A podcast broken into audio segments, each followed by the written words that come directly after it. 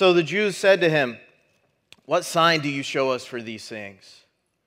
Jesus answered them, Destroy this temple, and in three days I will raise it up.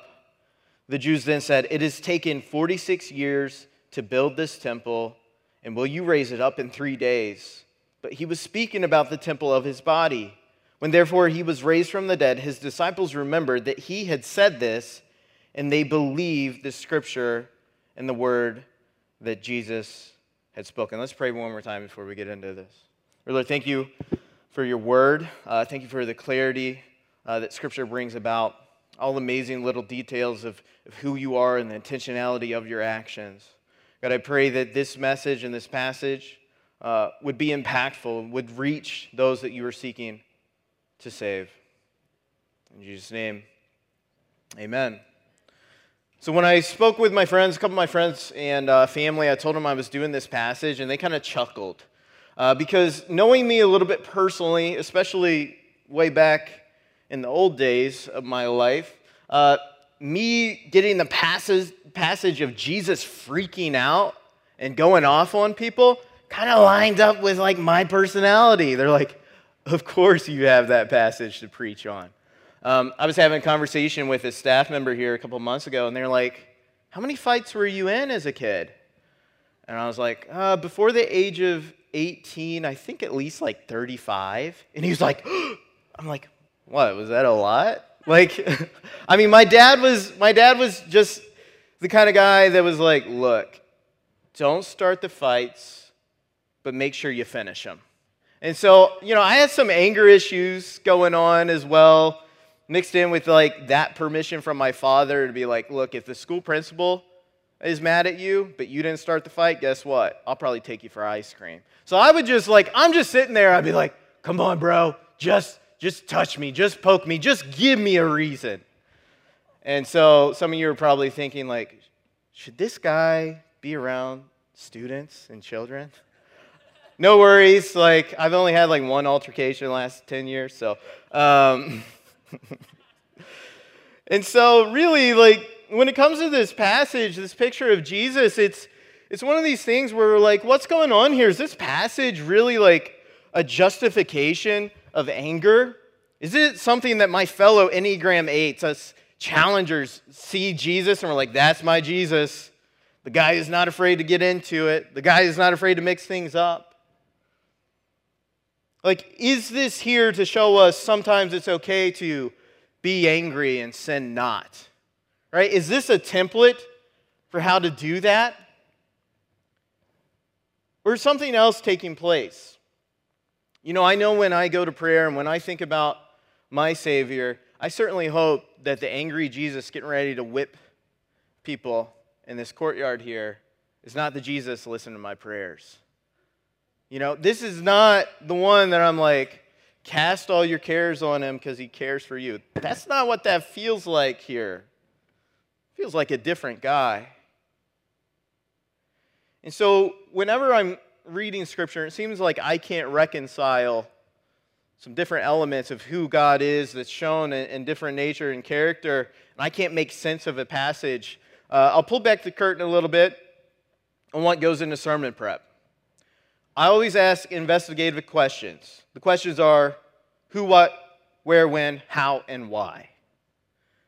And so today, to really best understand this passage, um, I'm going to kind of take you through my general process of trying to understand something that is not quite making sense to me.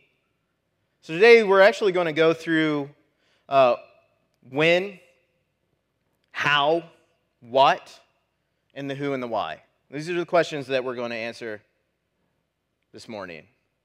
First, we're going to look at when this took place. Because this story follows directly after the wedding where Jesus turned water into wine. And so, if we're looking at this story, we're saying, okay, Jesus turns water into wine. Next thing he does is like go off on people real angry. So, is this kind of like a cautionary tale of like, uh, hide the booze from Jesus because he's an angry drunk, right? Because, like, when we read the story, it's like, okay, Jesus turns water to wine. Next thing you know, he's whipping people in, in the temple, right? But when you read the other accounts of the Gospels, what you see is this cleansing of the temple taking place much later in the account of Jesus' life. In fact, it's towards the very end of his life as he enters Jerusalem, and it kicks off Passion Week. But for some reason, here in John, we see this story take place like right in the beginning, right up front, right from the get go. Why is this? Well, some people have questioned and postured well, maybe Jesus cleansed the temple twice. Maybe this event took place two times. If we're reading John chronologically as a certain series of events day one, day two, day three, this happened, this happened, then this happened we will come to some, some frustrating and confusing conclusions about what's going on here in the writers of the Gospels, uh, missing some things. You know, verse 13 kind of says, it says, the Passover of the Jews was at hand. Jesus went up to Jerusalem, coming right off of the miracle at the wedding. But really, what's taking place is John is using a different form of writing to get across his point in the rest of the book. We're used to reading chronologically. John is telling this story known as kairologically. Kairologically. What is a kairological interpretation? Kairological interpretation reckons time not in terms of our familiar chronological ordering, but in terms of quality of purpose in which an event is said to occur at just the right time. So, John is trying to show us that Jesus' life was the temple made flesh in the person of Jesus and wants us to see the rest of this book of John through this lens. He first indicates this in John 1, verse 14, when it says, And the Word became flesh and dwelt among us. The Greek, word for dwelt is eskinosin, and it means to set up tent or to tabernacle among. The Old Testament had uh, the temple set up, and the temple was a place where you could come, make a sacrifice for purification for your sins, and you'd be good for a certain period of time, and then you'd have to come back, make a sacrifice of an animal, purification of your sins. But the temple was also known as the place where God's presence and glory met earth. It was the intersectionality of heaven and earth there in the temple. So John tells us in 1 verse 14 that in fact in Jesus, Jesus tabernacled among us. In the person of Jesus, that heaven and earth has met in the person of Jesus and his life and sacrifice, the sacrifice and temple has been made manifest in him. John 1:14 kind of resembles what has been spoken in the Old Testament Malachi 3:1 which says, "Behold, I send my messenger, and he will prepare the way before me, and the Lord whom you seek will suddenly come to his temple." and the messenger of the covenant in whom you delight, behold, he is coming, says the Lord of hosts. So, John has rearranged the order of events of Jesus' life in the story and placed it at the beginning of his book to invite us to take the wide lens view of Jesus' work. In this instance, he is inviting us to read the rest of the book, understanding that Jesus is replacing the temple as the place where God's glory met the earth by being the embodiment of God on earth while replacing the temple sacrifices and customs. So, just to be clear, there's not two different temple cleansings that Jesus takes place in. John is wanting us to see this story at the beginning and filter through everything else that Jesus does in the rest of the book through this lens that Jesus is here to the embodiment of God and the replacement of the temple sacrifices and customs. Next, we answer the question of how. How did Jesus go about this dramatic cleansing of the temple? And the imagery is quite vivid, isn't it? We see in verse 14 it says, In the temple he found those who were selling oxen and sheep and pigeons and the money changers sitting there making a whip of cords. So I'm just going to pause right here. Making a whip of cords. Jesus' response and reaction to what he saw wasn't some like fly off the handle, see something, he sees red, and he just goes off. It says Jesus walks in, he sees what's taking place, and he takes the time to make a whip. Jesus is not going off as a hothead, he's not going off in an outburst of anger. Jesus is being very intentional in his actions in response to what he's seen. Matter of fact, it's described like this in, in Barnes' notes of, of the Bible. It says, uh, Jesus made a scourge, a whip of small cords. The original word implies that these cords were made of twisted rushes or reeds, which are ancient material for making ropes. So, in other words, to, to kind of synthesize it and figure out what is he doing, how is he going about this, Jesus seemed to have stopped in the courtyard in the midst of all the noise and chaos of the crowds, people looking to change money and purchase sacrifices. He's surrounded by the noise of the cattle and the sheep, and he painstakingly makes a scourge, a whip from materials that were at hand the rushes that formed animal beds and ropes to tether them. Goes on to say, with this whip, he drives them out along with the sheep and the oxen. I mean, this is not some kind of like, oh, Jesus got angry and freaked out, so like I can do it too as long as I'm justified. I mean, this is different. This is Jesus taking in what's happening and purposefully planning his reaction and his judgment of that place. Verse 15 says, He poured out the coins and the money changers and overturned their tables. I mean, I kind of picture Jesus here like picking up the coins and just staring everybody in the eyes as he dumped it out on the ground. Like, I mean, he goes from like taking a whip, knocking people out, get out of here, get out of here, get out of here, getting the animals out, and then he like kind of pauses, goes over the money, he's like, just pours it out in front of him. You want it that bad? Pick it up later when I leave. I mean, Jesus is quite intense here. Jesus is a very intimidating figure in this moment. His anger is unintentional and his actions were thought out. But we have to ask really, what is the cause of Jesus to react this way in this moment? Like, what is at the core of him behaving this way? In a parallel account, remember the story comes up in other places in the Gospels. In Mark 11, it says that Jesus states, when he's teaching them, he says, It is, is it not written, My house shall be called a house of prayer for all the nations, but you have made it a den of robbers.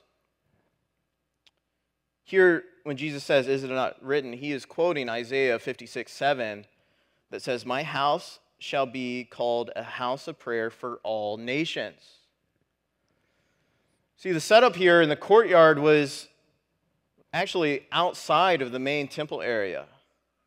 The setup in the courtyard was outside the main temple area and was a place of welcome, and a house of prayer and worship for the Gentile, for those who were not accustomed to standard Jewish practice, those who were considered outside of God's chosen people. So Jesus arrives on the scene, and what does he see? He sees a lot of business taking place where worship is supposed to be taking place. And we get some more context uh, of what Jesus is thinking here from Isaiah 56, when in verse 4 it says this it says, For thus says the Lord to the eunuchs who keep my Sabbath, who choose the things that please me and hold fast my covenant, I will give in my house and within my walls a monument and a name. So, first off, we see people who have no lineage and have no future line, no name, no family of repute, being called into this relationship with God, giving them a house and walls and a name. In verse 6, we see the foreigners joining themselves. It says, And the foreigners who join themselves to the Lord to minister him, to love the name of the Lord, are now coming in. Isaiah 56 8 says, Even beyond the foreigners, the outcasts will be gathered to his people. The Lord God, who gathers the outcasts of Israel, declares, I will gather yet others to him beside those already gathered. I mean, the heart behind what, what set Jesus off was this place that was supposed to be for the nameless, that was supposed to be for the foreigner, that was supposed to be for the outcast to come and encounter and know the one true living God, had become something entirely different. Jesus approached the temple pulsing with buying and selling. The court of the Gentiles, a place designed all along for foreigners to congregate, for the nations to seek the Lord, was overrun with opportunists trying to turn a profit. And worse yet, the Jewish leaders had let this happen and enabled it. What has set Jesus off? The exclusionary practice of what was supposed to be the house of God and the people of God. A lot of people will say this passage is, is about a condemnation of uh, the house of God taking up like any kind of money or, or trying to be any profit. That's not what's really going on here. I mean, a lot of people are like, well, churches should never take up offerings. If Jesus came to church and saw you take up an offering, he'd flip over the money changer's table. Uh, Ernie Evangelista would be in trouble. He'd have a whip on him. That's not really what's going on. It's the emphasis of profit at the exclusion of welcoming in the outsider to worship God. And lastly, we come to the who and the why. Verse 18 the Jews said to him, What sign do you show us for doing these things? What they're really asking is, Who do you think you are? Who do you think you are to come to this place and cast judgment on it? I mean, yeah, maybe like some things were a little bit off. But the Jewish leaders, the temple leaders, set the rules. They set the standard. And if anybody was going to challenge that, they bet, better supersede them in authority. Who are you? What sign do you have to show us that you can do this and cast judgment on this place? Who do you think you are? And Jesus responds with a foreshadowing of his sacrificial death and his victorious resurrection verse 19. Jesus answered them, Destroy this temple, and in three days I will raise it up.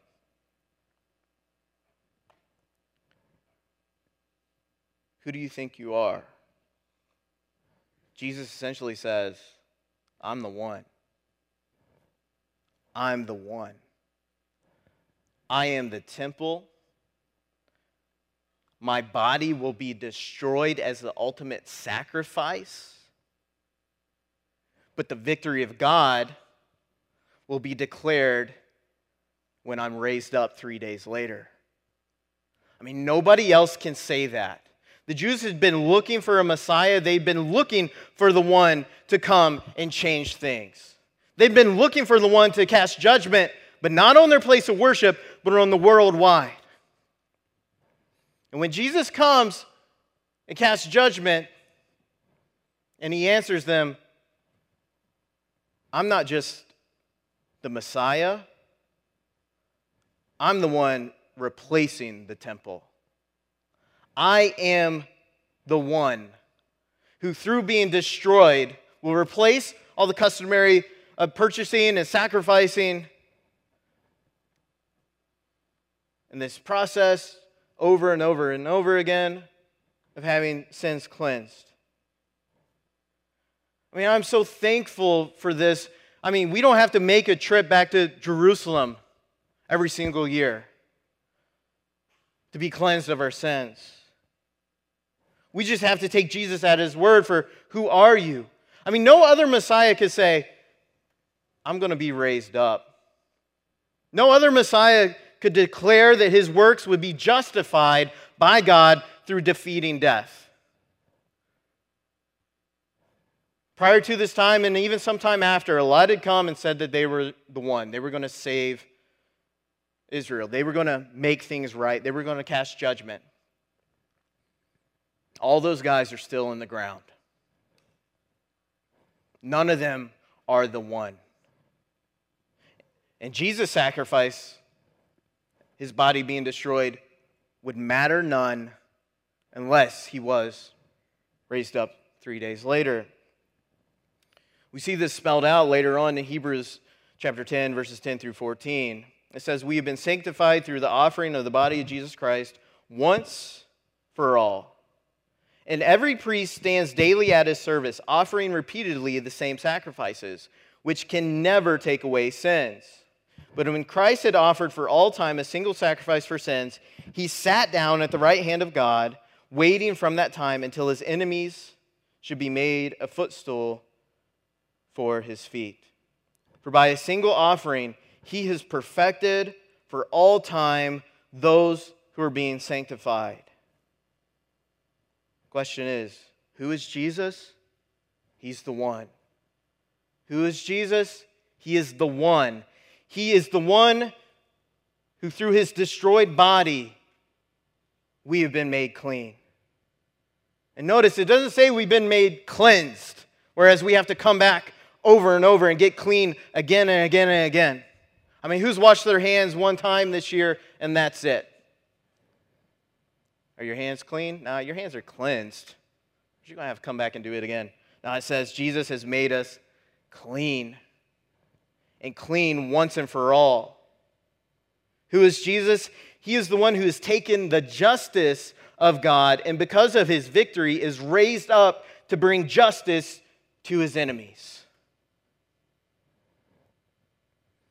I mean, Jesus is the one who not only has taken away our sin, who not only has taken away the judgment that was coming to us from God upon himself, but he's the one who was justified in all that he said and all that he did by his resurrection. And because he was resurrected, he's got some more work to do. He's going to place every enemy under his feet. Who is Jesus? He is the one who has perfected us for all time. And there is nobody like Jesus. What is this passage about? And this passage is here to show us there is nobody like Jesus. There is no sacrifice left to be made. There is no animosity between you and God. There's no judgment resting on you. There is no one else to make things right. This passage is here to show us the uniqueness, the amazing nature of our Savior. It's to show us He is the one who has replaced the temple he is the one who has replaced sacrificing over and over and over again to be cleansed. He is the one. I mean, there's no cute little Sunday school lesson here to be like, oh, well, now you can, you can scream at people when you're mad. That's not it. The bigger view is for us to see Jesus and see him for who he is and respond to that. And lastly, the question is why? But why did this take place? It's because Jesus is passionate, passionate about those he came to save. Jesus is passionate about you. When Jesus cleansed the temple in the outer courtyard to the outcast, to the eunuch, to the foreigner, Jesus was doing it because he was passionate in his love for you. I mean, all the stories of Jesus came to seek and save the lost, leaving the 99 for the one, searching up and down the house, the prodigal son returning, welcoming him back. Those stories make sense in light of understanding Jesus cast judgment on any restriction that would keep his people away from him. And this story is an exemplification of God's care, his passion, and his love for you, and the uniqueness of Jesus being the only one to save.